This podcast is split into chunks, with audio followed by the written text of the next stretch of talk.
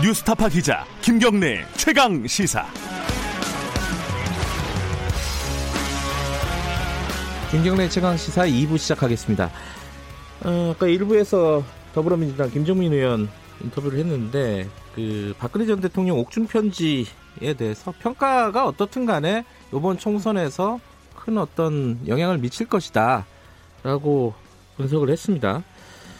어, 미래통합당 쪽 연결을 좀 해보겠습니다. 어, 김병준 전 비대위원장 연결되어 있습니다. 안녕하세요.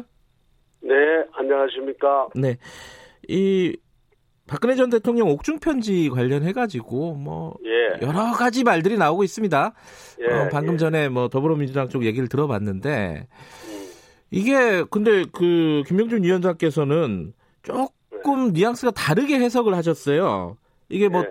어, 자유공화당이라든가 이쪽에 어, 하고 통합을 해라 이런 메시지라기보다는 예. 그 자신의 이름을 팔아서 정치하지 마라 오히려 이런 네. 메시지로 읽으셨어요. 어, 어, 왜 그렇게 읽으신 거죠 이거는?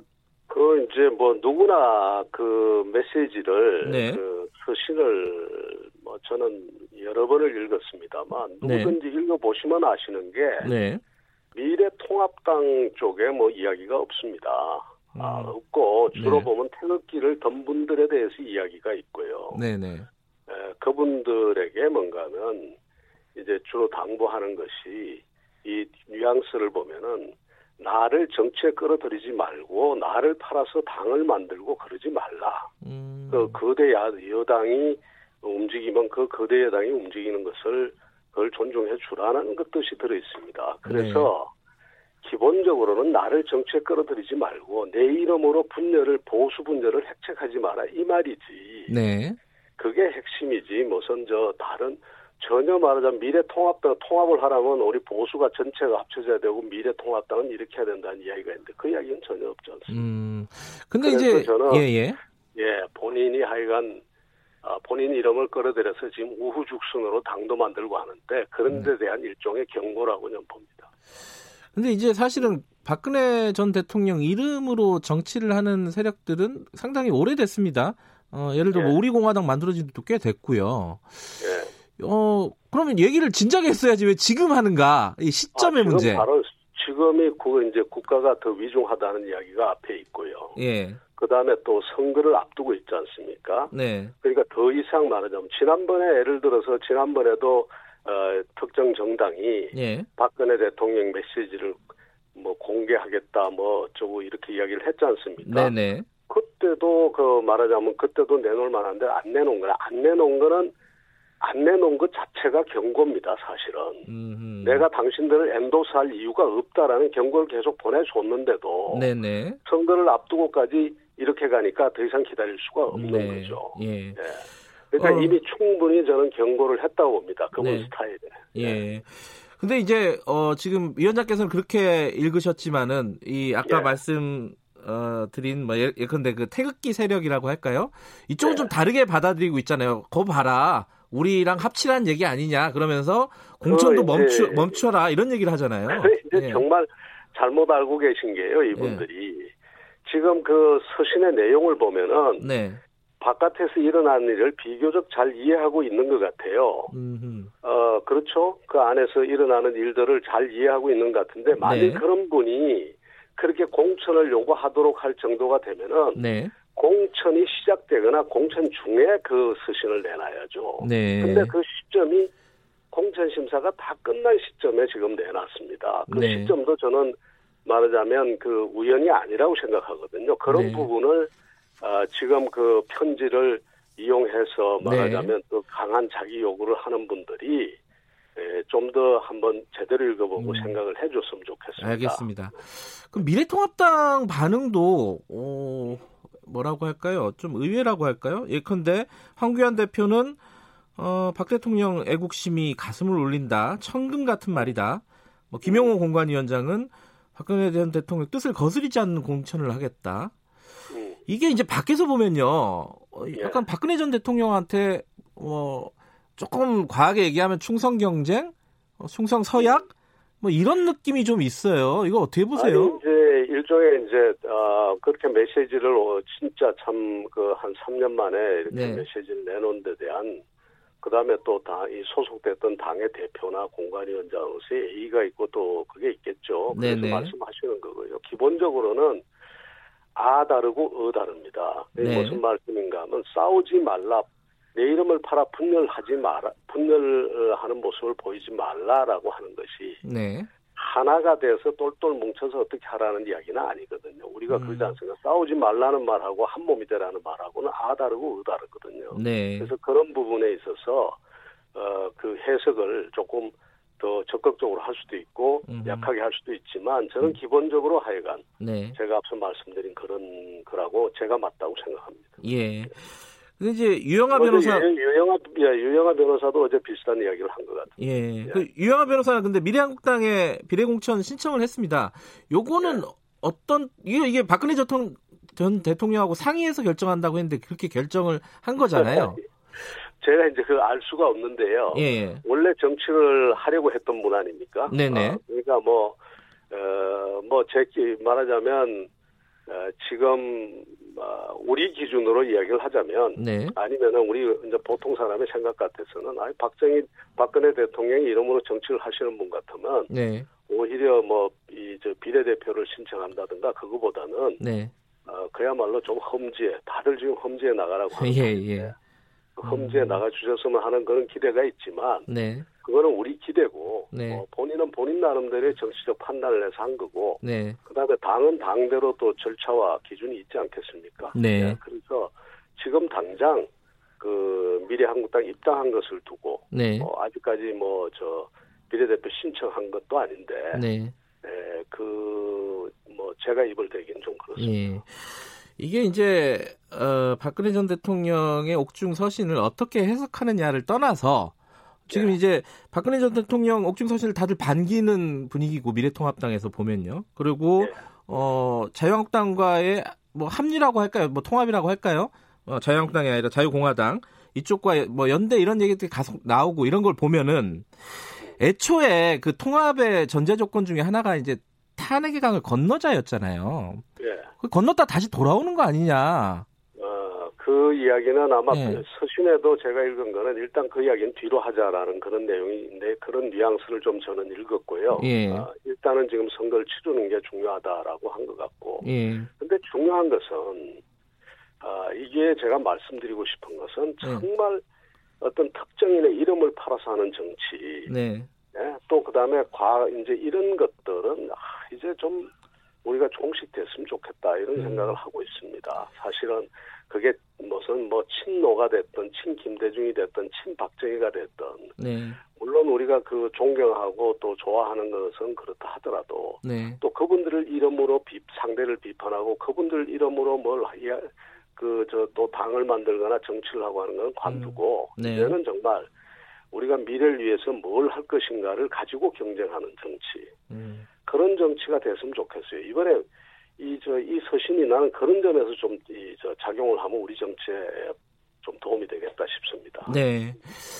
어, 이 옥중 서신이 총선에서 이제 어떤 어, 영향을 미칠지 뭐 이제 네. 구체적으로는 이제 각 당에서 득실을 계산하지 않겠습니까?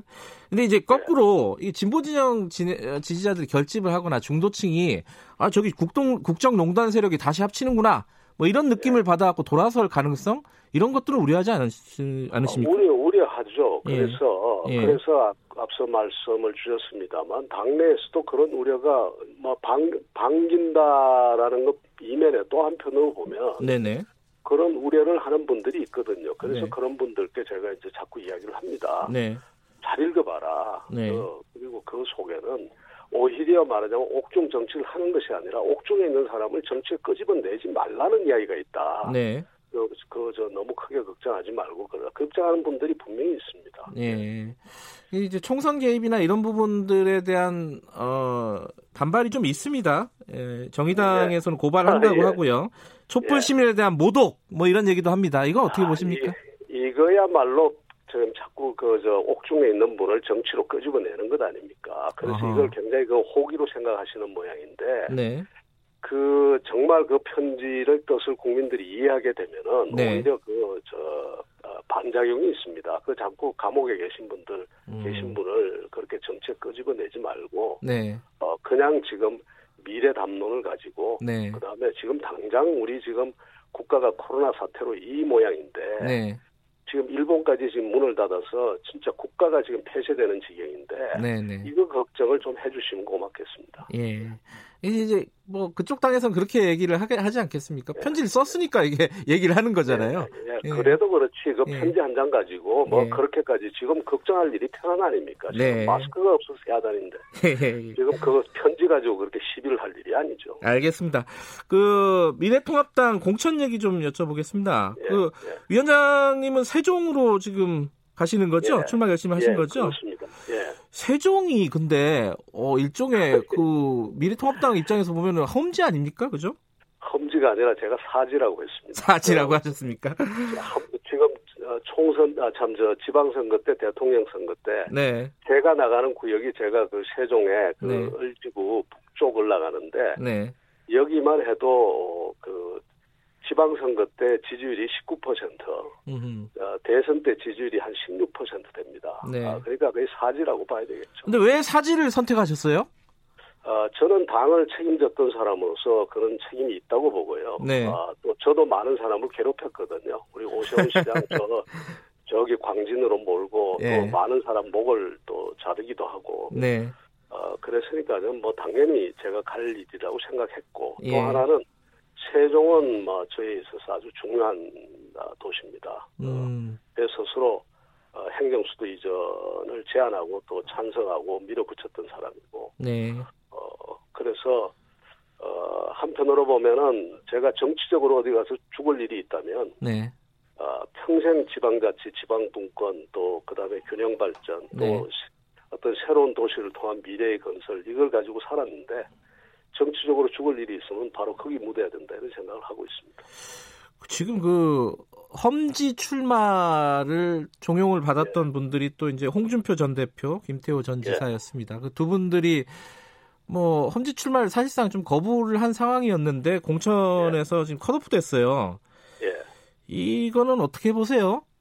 우선 어, 가슴이 너무 아픕니다. 네, 아, 당의 중요한 자산 한 분이 큰 상처를 입은 것 같고요. 네, 그래서 참 어, 공관위도 그분들의 그 의사 결정을 좀 존중해 줬으면 하는 뜻을 가지고 있었고 네. 또 본인들도 역시 어, 지도자니까 지도자답게 당의 요구를 한 발 물러서서 받아들이는 그런 게 있었으면 좋겠다고 생각했는데 결과가 이렇게 됐습니다. 네. 그래서 어, 결과가 이렇게 됐고 선거가 바로 임박하니까 네, 아, 이- 지금 여전히 제 생각은 아, 기본적인 생각은 큰 지도자로서 네, 아, 당의 결정을 좀 받아주시고 음, 억울하지만 때로는 지도자는 억울해도 네. 물러설 때가 있어야 됩니다. 네. 아, 그래서 한 발 물러서서 아주 현명한 판단을 해주시면 좋겠다라는 생각을 합니다. 근데 지금까지 보면은 김태호 전 지사는 무소속을 방, 어, 출마하겠다, 무소속으로 출마하겠다는 방침을 네. 밝혔고, 홍준표 전 대표도 그 부분을 지금, 어, 뭐, 아예 접지는 않은 것 같아요. 열어놓고 있습니다, 예. 무소속 출마를. 예. 어떻게 될 것 같습니까, 이거? 그래서 저는 뭐 제가 참 안타까운 마음 속에서 네. 어, 그래도 어, 지도자로서의 큰 결정을 잘 해주셨으면 좋겠다. 뭐 음. 그렇게만 말씀드리겠습니다. 알겠습니다. 근데 이제 그, 그 미래통합당 입장에서 공관위가 이렇게 결정을 한 이유가 있을 거잖아요.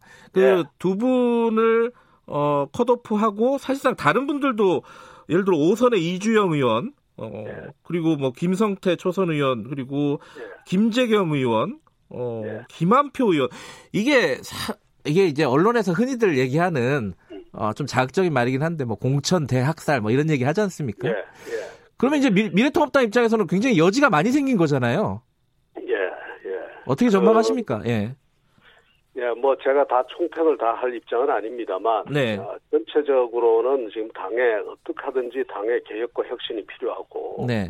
그 혁신과 필요한 가운데 결국은 이런 희생들이 나오는 것 같습니다. 저는 희생이라고 이야기 드리고 싶습니다. 음. 네. 어, 그래서 어, 어쨌든 당이 변해야 되거든요. 네. 어, 그런 점에서 사실은 저 같은 경우도 어, 대구에서 출마를 하려고 하다가 아, 생각보다 그 게임이 쉬운 것 같다는 이야기가 있어서 네네네. 제 스스로 바로 이제 험지가겠다라고 해서 네. 포기를 했는데 그런 점에서 음, 그 이유가 다 뭔가 하면 우리가 좀 개혁하고 혁신하자라고 네.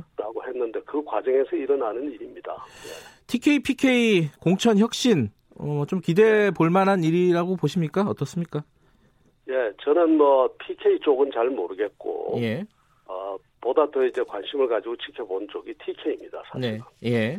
어, TK 쪽을 지켜봤는데 여기서는 저는 정말 그 공간이가 지금 밖으로 표현하고 있는 그런 것들이 잘 됐으면 좋겠습니다. 대폭 네. 물갈이가 됐으면 좋겠습니다. 예. 그 민심도 그렇고요. 예. 그리고 또 그 지난번에 공천을 아, 아주 정당한 또 그다음에 이 정의로운 절차에 의하지 않고 공천받은 분들이 있습니다. 네. 그런 분들부터 빨리빨리 좀 어, 스스로 어, 당을 위해서 또 국가를 위해서 우리 정치를 위해서 좀 내놨으면 좋겠는데 또 안 내놓고 있어요. 예. 그 이런 분들에 대해서 공간이가 아마 예, 칼을 댈 것 같은데 좀 네. 제대로 대줬으면 좋겠습니다. 네. 마지막으로 지금 범여권에서 어, 진행 중인 어, 비례연합정당이라고 할까요? 이, 예. 이 부분에 대한 아까 김정민 의원의 얘기를 들어봤는데 예. 어떻게 보십니까? 이게 그 미래한국당과는 다르다 이렇게 얘기를 하고 있습니다. 예. 어떻게 예, 보십니까? 그 뭐, 그, 지- 어떤 절차를 거치고 예. 또 어떤 색깔과 명분을 입혀도 그것은 위선입니다. 음, 아, 스스로 이 제도를 제한하지 말았어야죠. 그렇게 자신 없는 그 제도를 내놓고 네. 그것을 가지고 지금 정당하다고 다시 편법을 써서 다시 원상태로 돌리겠다 이건 안 되죠. 그래서 그거는 정의롭지도 못하고 공정하지도 못하고 예. 그 계속되는 지금 위선의 연속입니다. 이게 아, 지더라도요. 예. 이번에 이번에 사실은 지더라도 자기들 주장한 것을 그대로 밀어붙이면 다음번에 음. 오히려 그 참 괜찮은 정당이라는 평가를 받습니다. 이 미래통합당이 미래한국당 만들어서 그런 거 아니냐 이쪽에서는 그렇게 얘기를 하는 거잖아요. 그러면 이쪽은 계속 반대를 했지 않습니까? 예. 반대를 하고 이것을 하겠다. 당신들이 그렇게 제도를 만들면 그 연동형 비례대표제를 하면은 우리는 이렇게 하겠다는 것을 사전에 다 밝혔습니다. 예. 근데 그것은 그 그렇게 해놓고 그것을 다 듣고도 본인들은 안 한다고 그러고 했단 말이죠. 네. 그러고 난 다음에 지금 다시 와서 의석이 좀, 어, 좀 부족해질 것 같다라고 하니까 그렇게 이 위선적인 행위를 하는 건 그건 이건 오히려 지역구 득표하는데 굉장한 마이너스가 될 겁니다. 잘 생각하시기 바랍니다. 알겠습니다. 오늘 여기까지 듣겠습니다. 고맙습니다. 예, 감사합니다. 네, 미래통합당의 김병준 전 비대위원장이었습니다.